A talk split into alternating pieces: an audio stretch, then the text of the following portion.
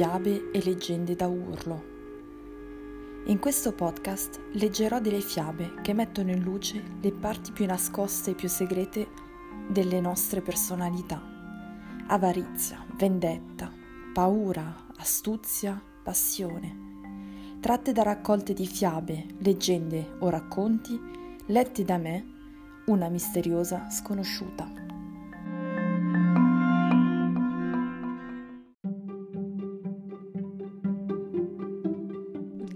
Gli stivali di Charles Perrault. C'era una volta, tanto tempo fa, un vecchio mugnaio che aveva tre figli. Il più grande si chiamava Enrico, il secondo Tommaso e il terzo Giovanni. Con loro al mulino viveva anche un bel gatto dagli occhi dorati. I fratelli più grandi erano dei buoni a nulla e se la spassavano tutto il giorno, mentre Giovanni lavorava per tre. Ma questo a lui non pesava, perché era un tipo allegro e spensierato.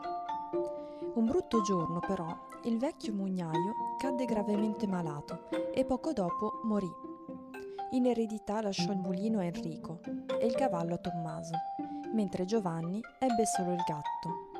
Fortunati miei fratelli, pensava.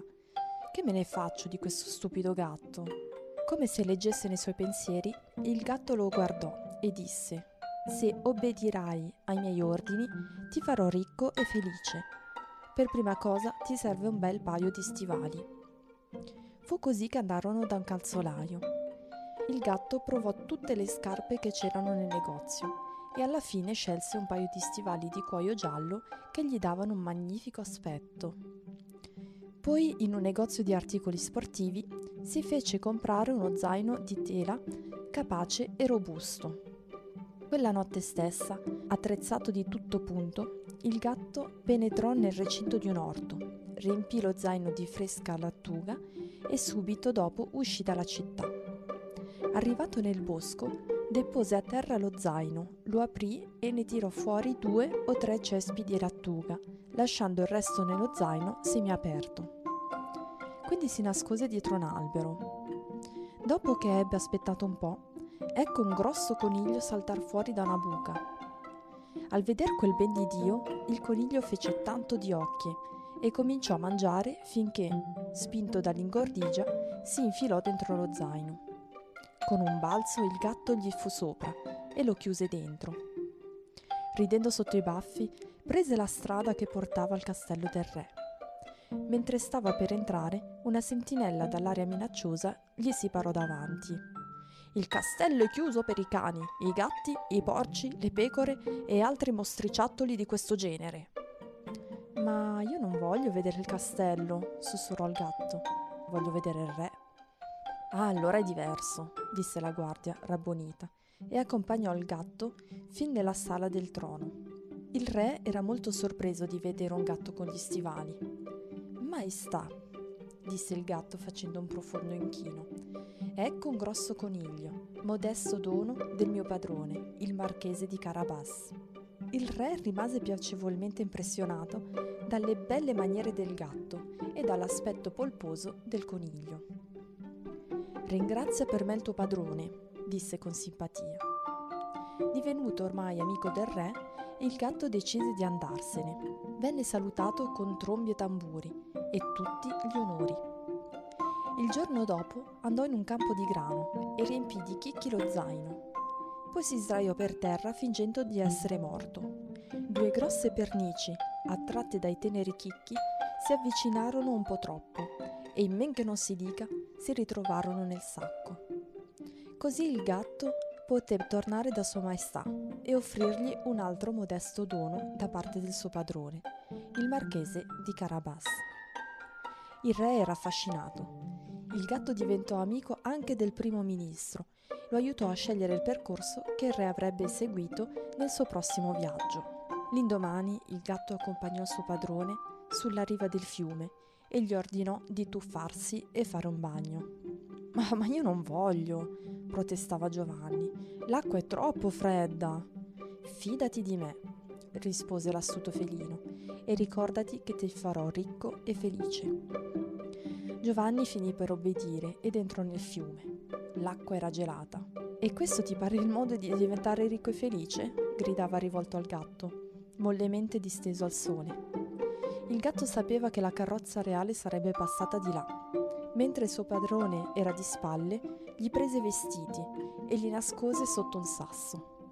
Poi salì sulla strada per fermare la carrozza. Aiuto, aiuto! Cominciò a gridare. Il mio padrone, il marchese di Carabas, rischia di annegare. Il re e la principessa, sua figlia, saltarono giù dalla carrozza. Il cocchiere venne mandato a salvare il marchese. Il mio padrone è stato assalito dai briganti, disse il gatto. L'hanno depredato di tutto, anche dei suoi vestiti, e l'hanno gettato in acqua.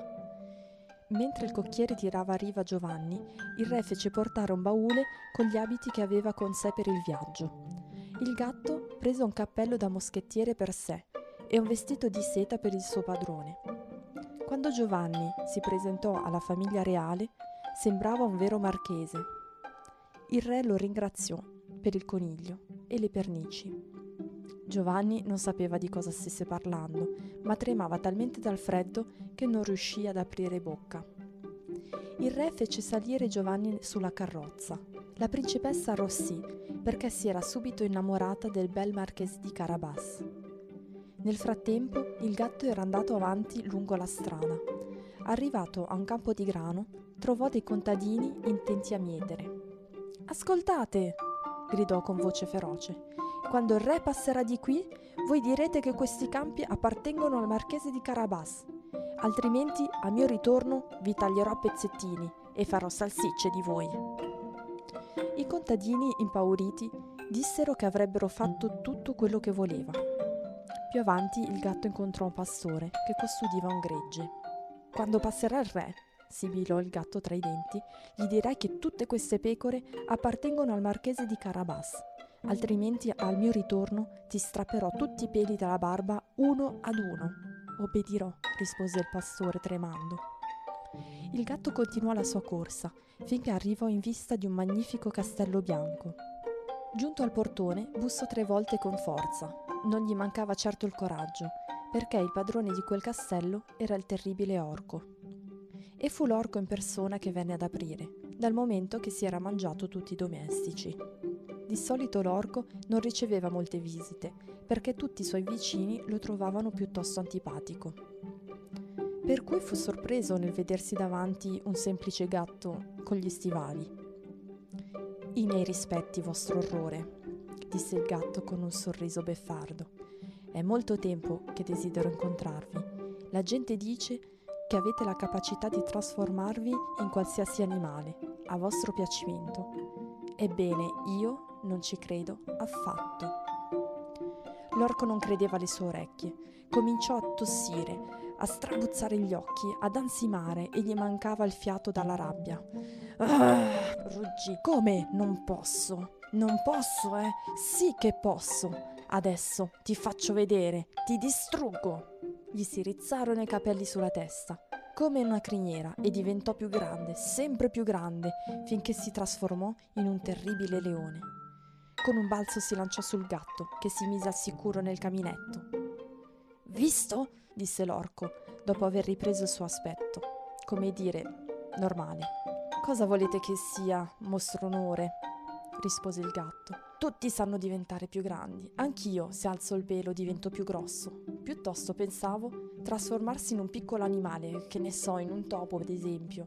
Sì, ecco, trasformarsi in un topolino, questa sarebbe una vera dimostrazione della vostra abilità. Io so fare tutto!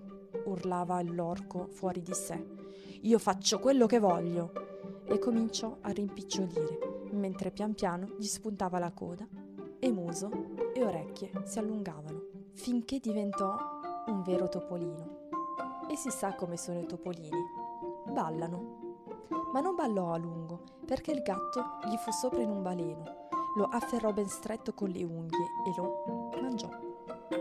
Nel frattempo il re arrivò ai campi di grano. A chi appartengono questi campi? chiese il re.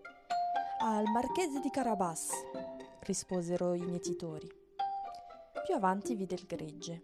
A chi appartengono queste bestie? Al marchese di Carabas, rispose il pastore.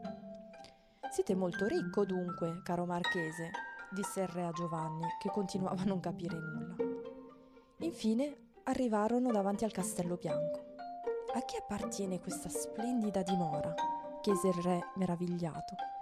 Al marchese di Carabas, mio signore padrone, disse il gatto, comparendo sulla soglia. All'interno il gatto aveva preparato un gran banchetto in onore del re. E alla fine, dopo il dolce, il re disse: Carabas, voi siete troppo ricco per essere un semplice marchese. Vi farò principe. Giovanni naturalmente ci capiva sempre meno, ma si inginocchiò lo stesso. D'ora in poi il vostro nome sarà Giovanni, principe di Carabas, disse il re solennemente. Giovanni sposò la principessa e vissero insieme, felici e contenti, nel castello bianco. Il gatto aveva mantenuto dunque la sua promessa. Ma come? Giovanni non lo seppe mai, però in compenso lo nominò gran ciambellano di corte.